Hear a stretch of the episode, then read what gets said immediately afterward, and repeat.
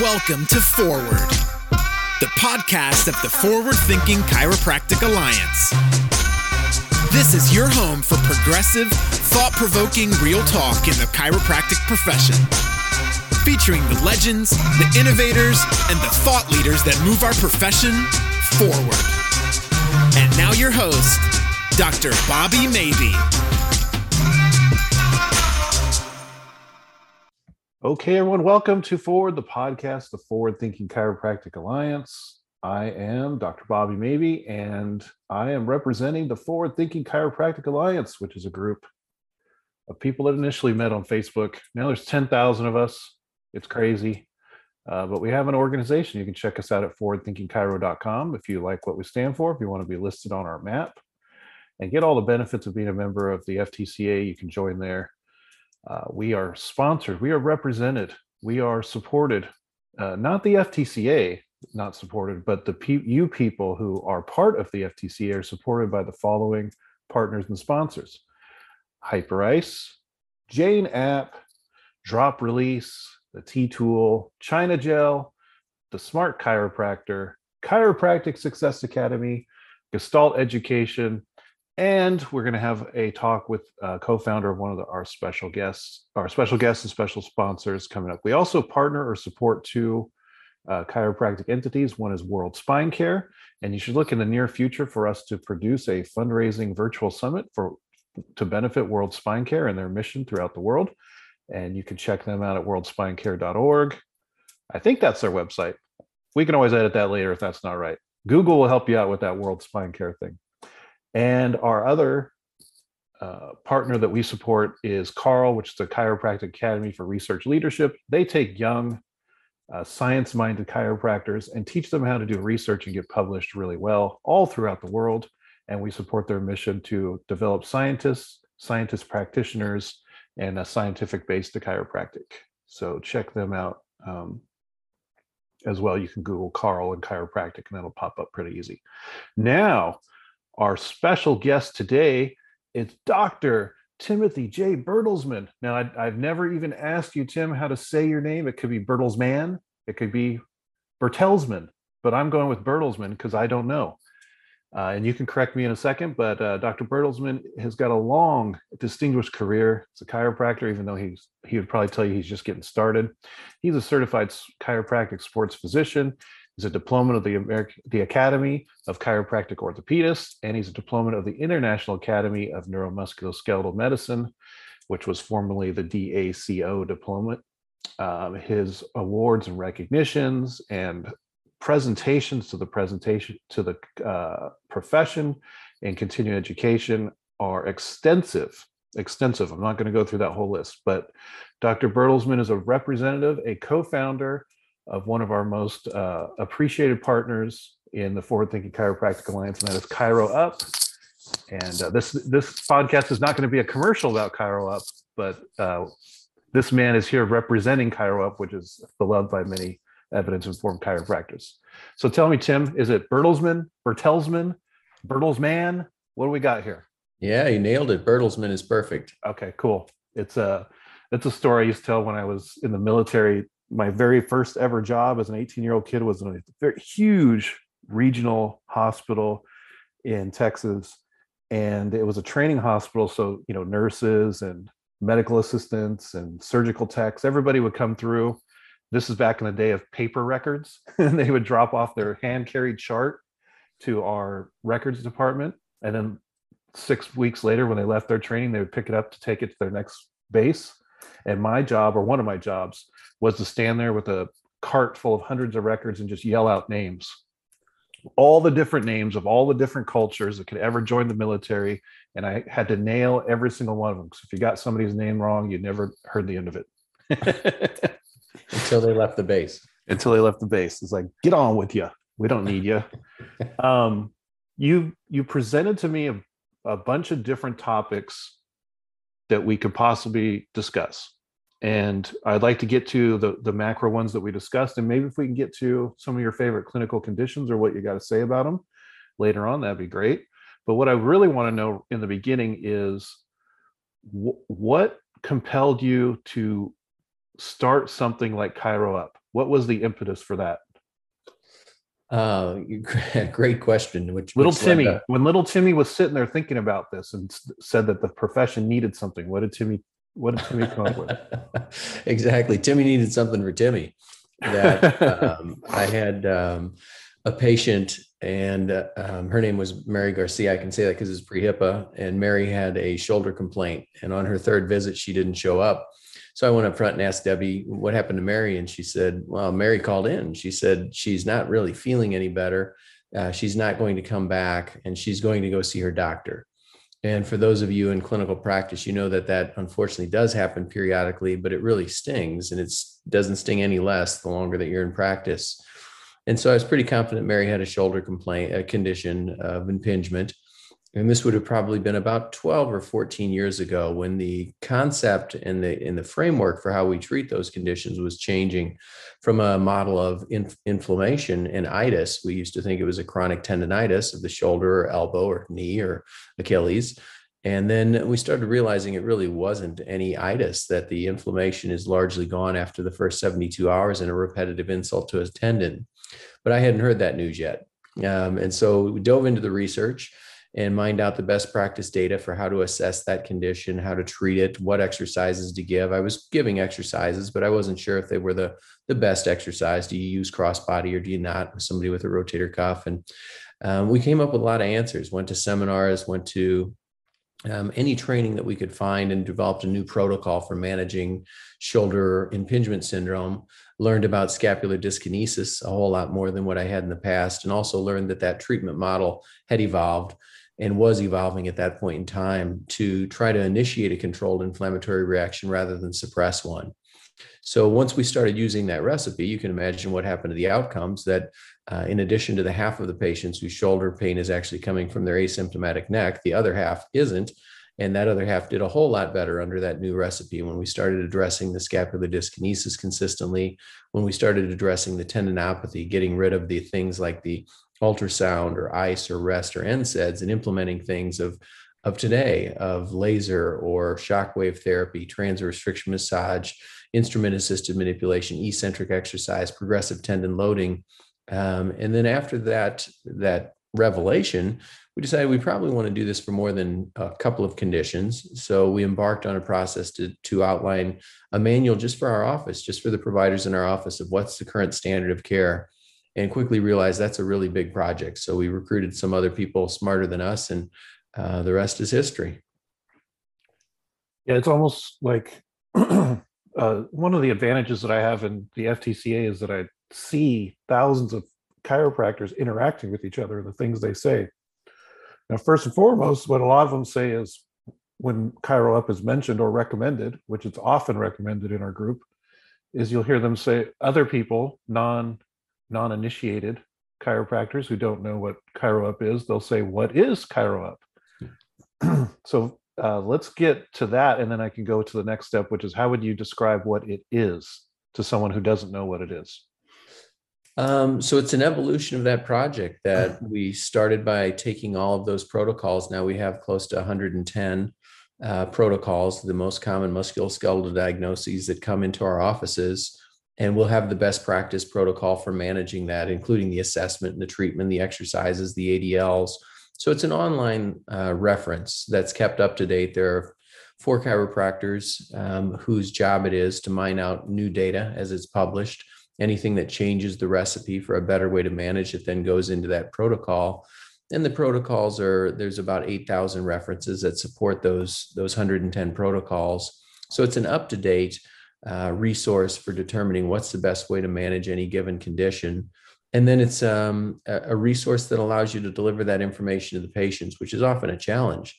That there's a lot of data out there, but first of all, absorbing it, and then secondly, transitioning that to the patient is has always been my challenge and, and a lot of people. So Chiro allows you to do that by creating a condition report. If you have a patient who comes in with a lateral epicondylopathy and a cervical disc lesion, you can create a report in 10 or 15 seconds that then outlines for the patient here's what's wrong, here's what I'm going to do, which is customized to your preferences, here's what you need to do, including your exercises with videos. And then, most importantly, we measure the outcomes so the providers can see how they performed with that patient but more importantly, so that we can learn from each other. That ChiroUp doesn't get to see anyone's outcomes. We see the cumulative outcomes, but we do get to see the top three providers for each diagnosis. So then we can go to those providers and find out what they're doing different than the rest of us. So we learn from each other.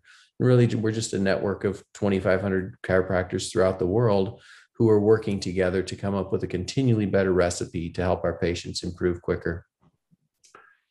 Yeah, this is where it gets complicated, right? Because there it's the the stakeholders here are numerous and they come from different directions. So there's a there's an opportunity here to provide a service for the doctors themselves, which is uh, condition reports, uh, uh, assistance in you know treatment protocols, which ways to approach a certain condition, maybe one they're familiar with or not familiar with.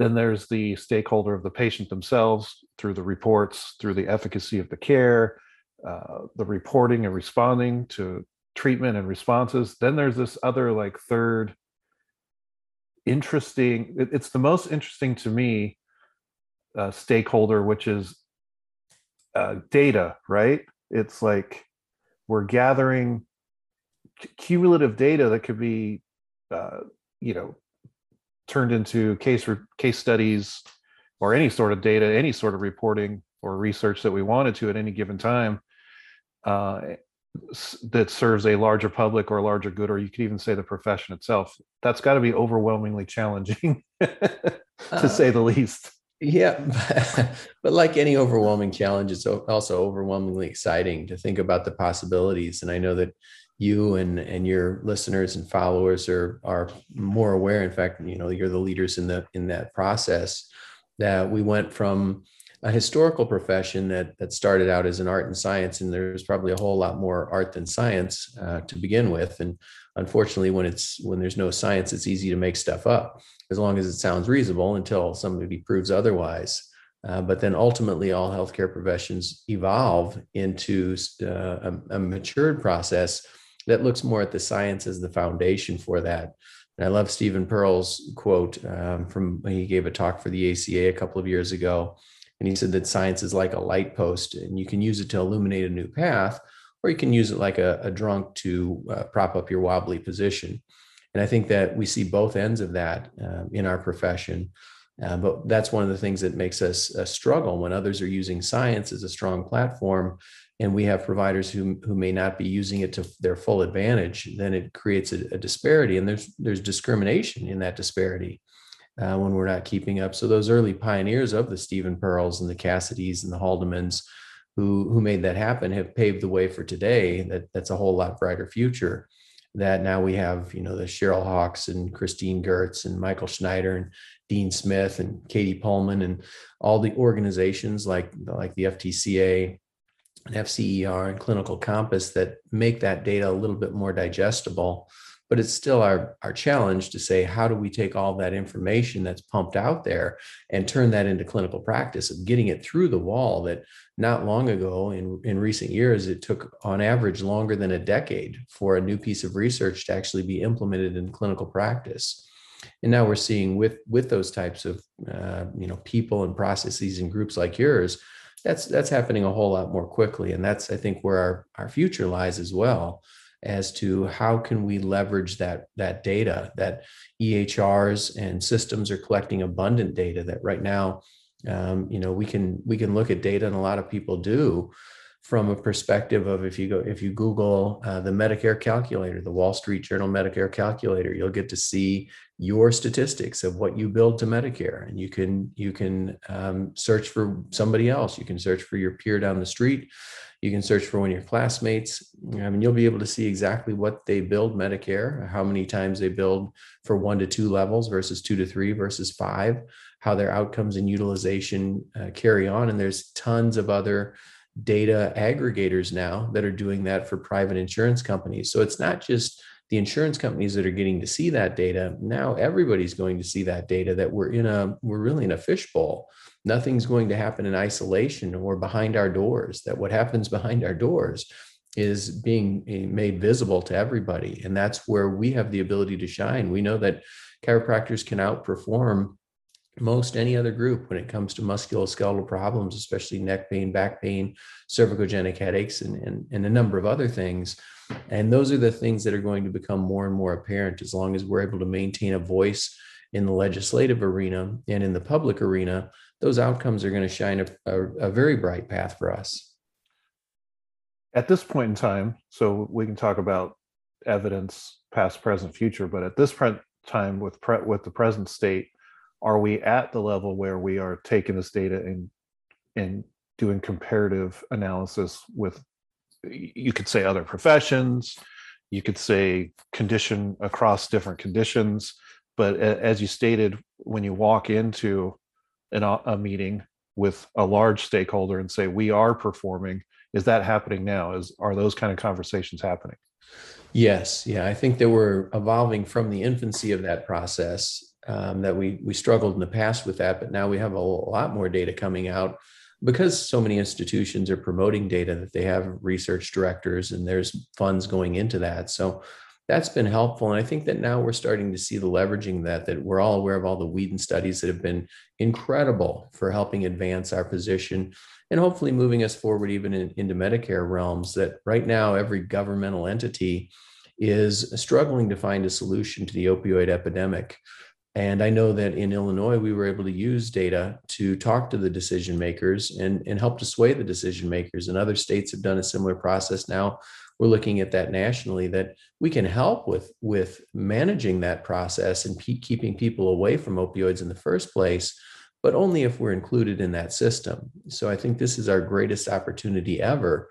And it's kind of a, a great combination that right now there's a need in society. And unfortunately, that's a terrible need but it it also allows our data to show that we can help with that that terrible problem uh, without question and that without that research i don't think we would have had the same seat at the table. So yes we're seeing some evolution of that and that's something that's very promising. And i think the future will only grow as far as what that data can do as long as we're all willing to jump on board and share that data. That i think when ehrs start collecting it and uh, practice-based research networks start compiling that data and putting it back out that's when we'll have the machine that's coming to maturity. And that's going to happen that data is power and um, all corporations and, and entities want power so they're going to use that data to their leverage we as a profession the sooner that we embrace that the, the quicker you know it's kind of like you see your kids on the soccer field and the best kid out there from age six through 14 is the one who has about one year of additional knowledge than the kid yeah. behind them. That when they start to learn to not be a cloud for the ball, all of a sudden that's the best kid on the field. And when they learn to do a throw in properly, that becomes the best kid on the field. So that kid that can evolve just a little quicker than his exactly. peers is the is the key player and then they gain the confidence and they have that that process and that's what we need to, to do we, we shouldn't be following other professions in embracing data we should be leading other professions in embracing data uh, because we have some some data that can make us look really good yeah there's an important concept here that is historical you know when I observe what people say inside the Forward Thinking Chiropractic Alliance Facebook group, it's a lot of like, uh, how do we get the public to accept us? We'll, we'll use that as sort of a general tagline that people will say in, in a bunch of different ways. How do we how do we get acceptance? How do we get respect? How do we get people to understand what we do is important and valuable? And all these other statements that are very similar. And it takes me back to, like you said, there was in, in earlier chiropractic, there were probably people that were trying to be evidence informed, but you know the tools were lacking. You know the Flexner report at the time in the early 1900s had already identified that uh, clinical education in a lot of different, not just chiropractic schools or alternative healthcare schools, but medical schools in their own on their own right was substandard. But in I believe it was the 1950s, and I'm not going to remember the gentleman's name, but there was a report done for chiropractic that was similar to the Flexner report. Somebody had hired an attorney to investigate the nature, the state and nature of chiropractic and what it would have to do to change its reputation in the public eye. This is in the 1950s, and what we're 70 years later, and not much has changed. But the the summation of what that gentleman had said, and, and I'll try to get his name later, and I'll put in conversations in the FTCA about it so people can read up about it. Uh, his summation was thinking as an attorney, as a trial attorney, is there's two different ways to change the case once the jury, which would be the public in this case, has made up their mind. You either need a new trial or you need new evidence. He said, until, and most likely the public's not going to give chiropractic a new trial. You're not going to get a new consideration of what chiropractic is or isn't. That's why we have people who still online, the random trolls online, will still use all the same old tired uh, uh, verbal attacks on chiropractors that have been going on for years and they'll never change. The, you know, the you're not a real doctor or, uh, you know, you didn't you don't even have a college education you learned this at the back of a house you, whatever the insults are the second part new evidence to prove uh, that the tr- that the the case against somebody was wrong that's the probably the way we change people's minds in the public eye and in the professional uh, playing field is to offer new evidence. And this seems to be one of the one of the it seems to be the way to go that has the most teeth i think is this massive data application collection and then utilization. Um, my question though is will this ever filter out to real people?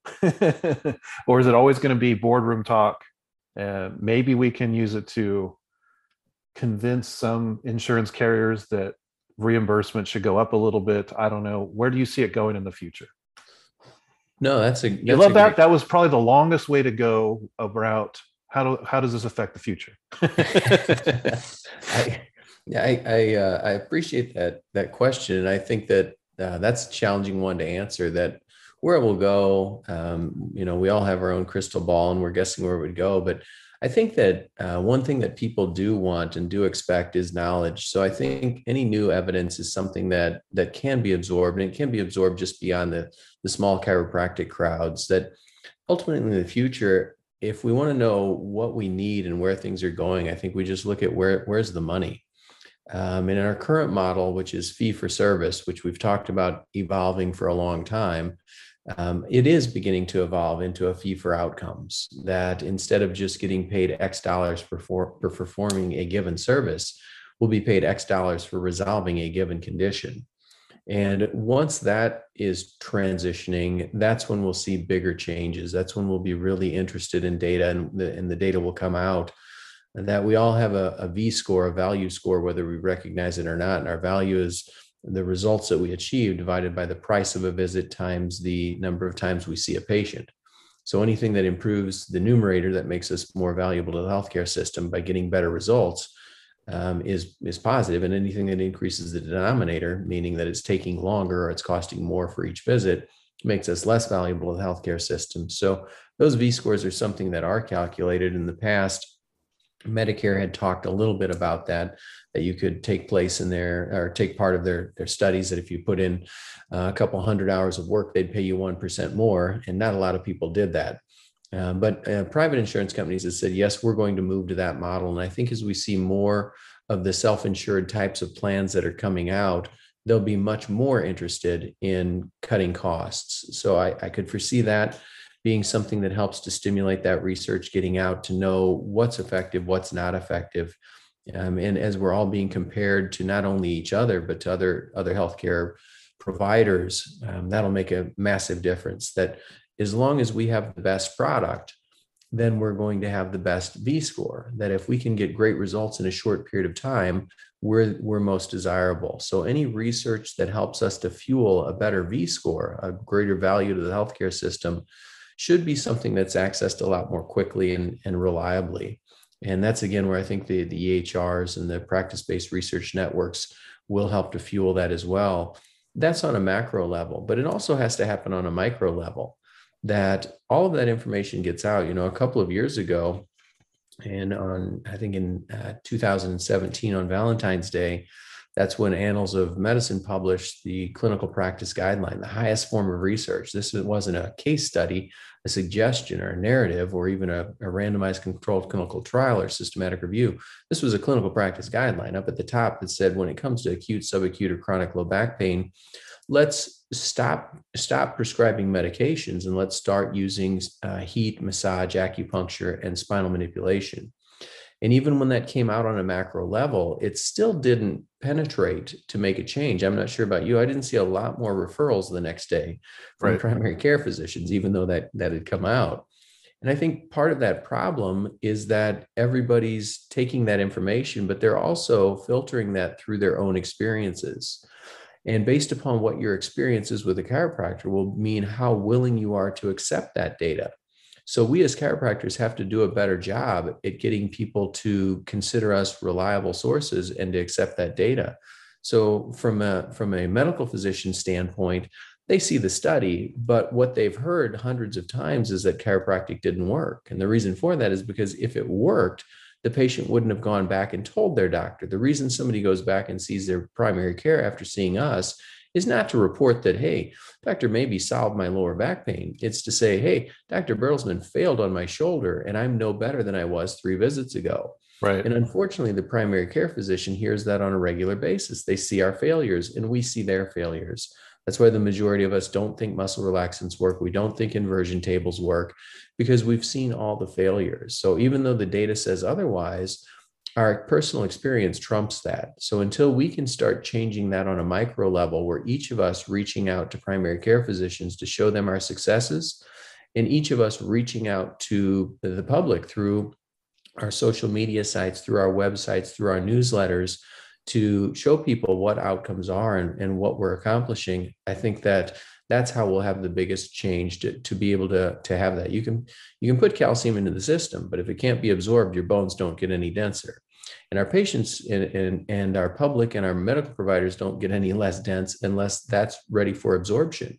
And I think us creating those relationships and sharing success stories on a regular basis, especially with the medical community, will help that information become absorbed a little bit more easily. Yeah, that's that's pretty profound there because I'm sure everyone's experienced that on some level. And I, even in one of my primary social groups that I, that's a charity group that I work with, uh, I'm in charge, and then the third in charge is a a physician, an, a hospitalist. And I mean, even at the dinner at the dinner tables for our receptions, they'll be like, I, I've never seen anything good come from chiropractic. it's like, you know, I, you know, and then we've all heard the opposite. We've had orthos, you know, we get just like you said, we get their quote unquote failed cases, but you'll talk to the ortho at a meeting and he'll be like, I I assume people don't come back because I got them better.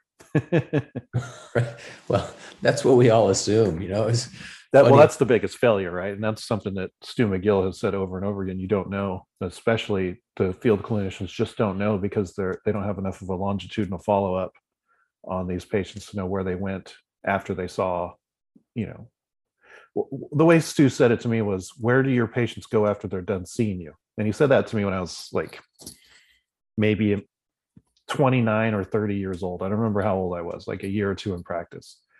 He's like, "Where do they go, Bobby, when they don't see you anymore?" And I just, as anyone else would say, eh, when they're young, I don't know. I figured they just got better and left, or they didn't like me and they just stopped coming back. He's like, "That's right. You don't know." So that's the biggest. He says the biggest failure of clinical practice is not knowing where they go. And Stu claims that he has data. Of course, as a researcher, he probably would has data on every single person he's worked with and follows through follows through with them consistently. So that's a big task, but I think when you gamify things with Chiro Up, it makes it interesting. It makes it a, especially if you've got sort of a gamer mindset, it makes practice fun to get yourself a little score there and to know what you score high in for certainty and know what you don't score well in as far as conditions management that you need to brush up on. And i think and you you've been practicing for quite a while. You remember the old days where you would go to a ce event and the, the talk around the bar was sort of like how many patients do you see a week? Oh jim how many patients do you see a week? Uh, you know what kind of car do you drive? And i think the new status symbol for chiropractors should be this uh, this V score. You call it a V score, right? Yes. The, this V score, like you know, you sit around the bar and you say, "What's your V score?" No, what's your V score? And then that's the new status symbol of a chiropractor.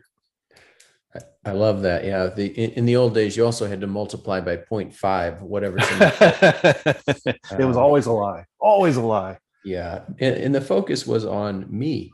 Uh, and that's the problem. And right. now that our focus is on someone else, it's on the patient, that we realize that in order to focus on ourselves, we first have to focus on the patient. That we're all in business. We all want to succeed. We all want to be successful and have a have a nice car and be able to take care of our families. Uh, but instead of doing that from a uh, self-centric way, by doing that through the patient, we tend to get bigger rewards. And I think more and more people are appreciating that. So I love the new new success score being uh, your V score, how you perform, because that's going to be how we're judged by the public. That right now there are plenty of websites that can start showing people what that score is, and your patient is not going to care what's pulled up in the in the parking lot. They're going to care how quickly are you going to solve this. Think if you were going to get somebody to fix your furnace.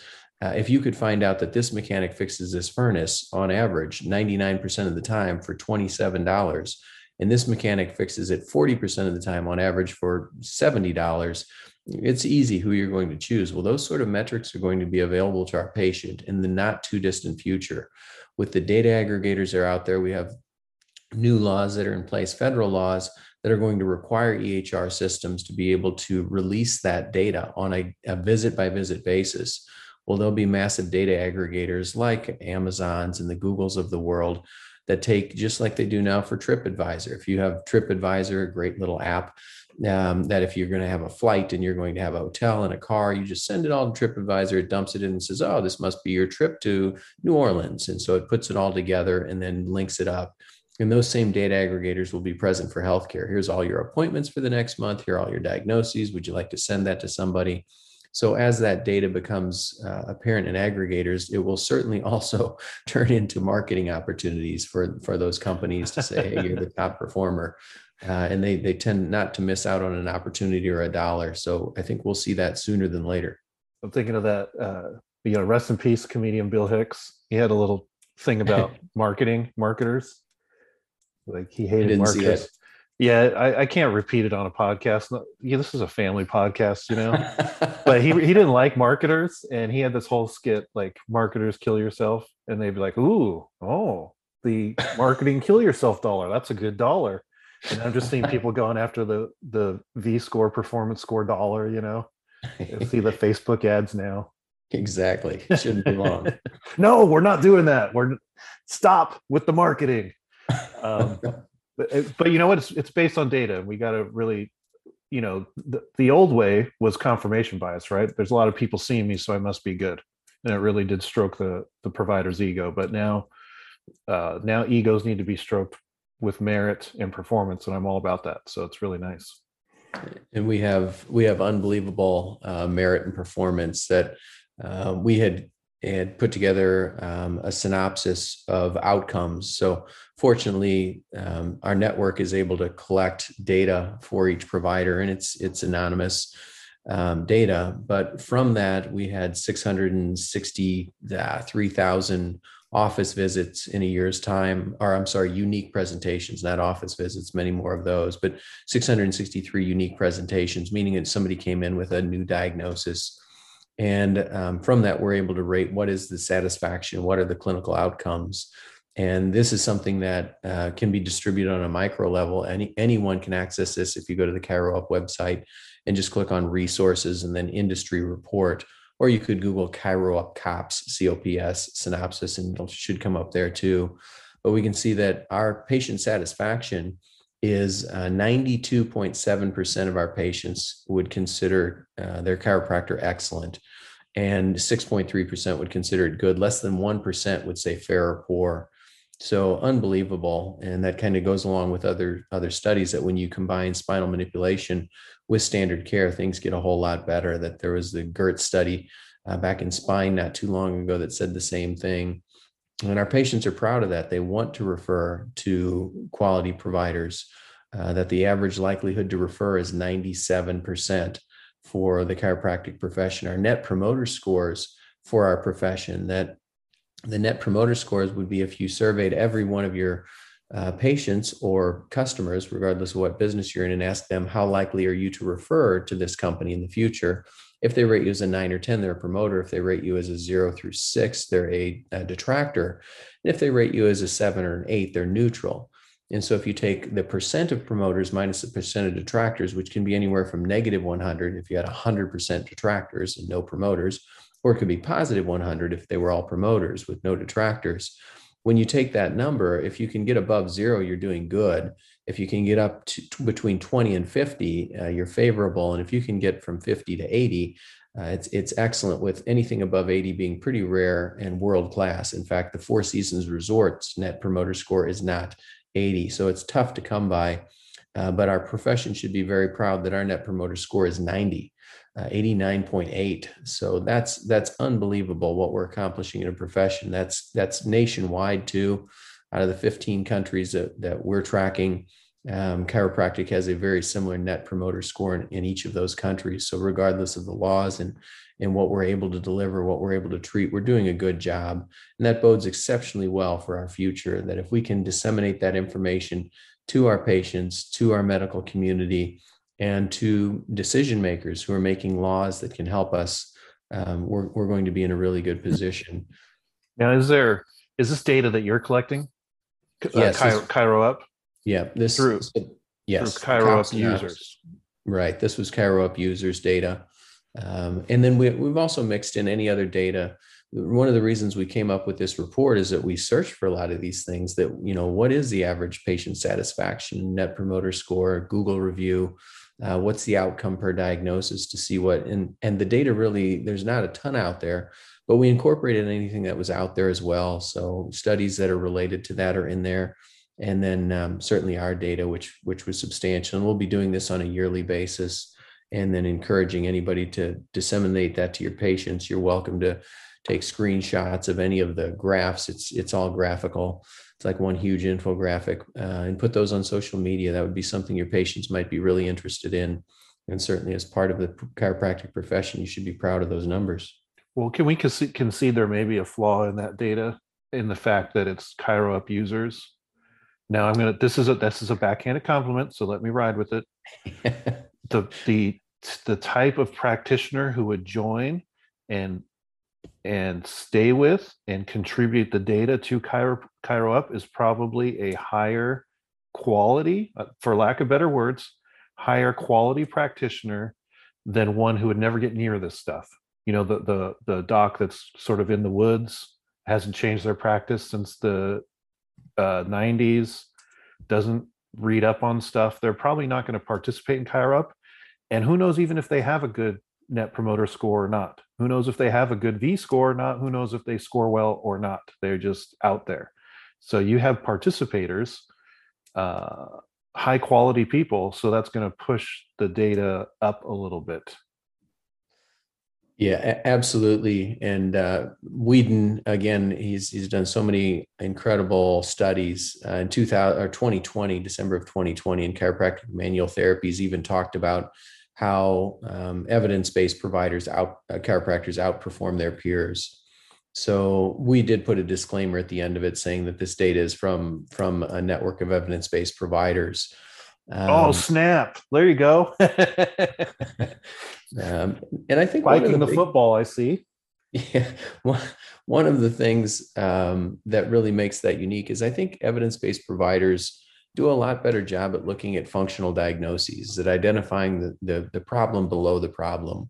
In fact, um, three of the top 15 diagnoses were functional diagnoses. Uh, Upper cross syndrome is the number two diagnosis.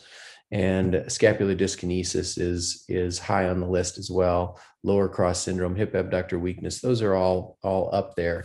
And I think that chiropractors who are taking the time to identify those are certainly going to outperform their their peers. Um, and one of the things that we were able to accomplish with the COP synopsis is defining what are the most common diagnoses the whole way through out of the 110 and what are the typical outcomes for each of those. So um, I, I think the functional diagnoses and the evidence-based chiropractor goes hand and by functional, I mean biomechanical dysfunction.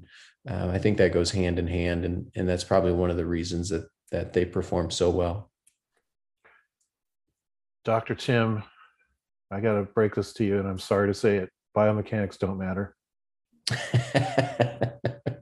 Don't you know? Come on, come on, old guy. Come on, boomer. Biomechanics ha- don't matter.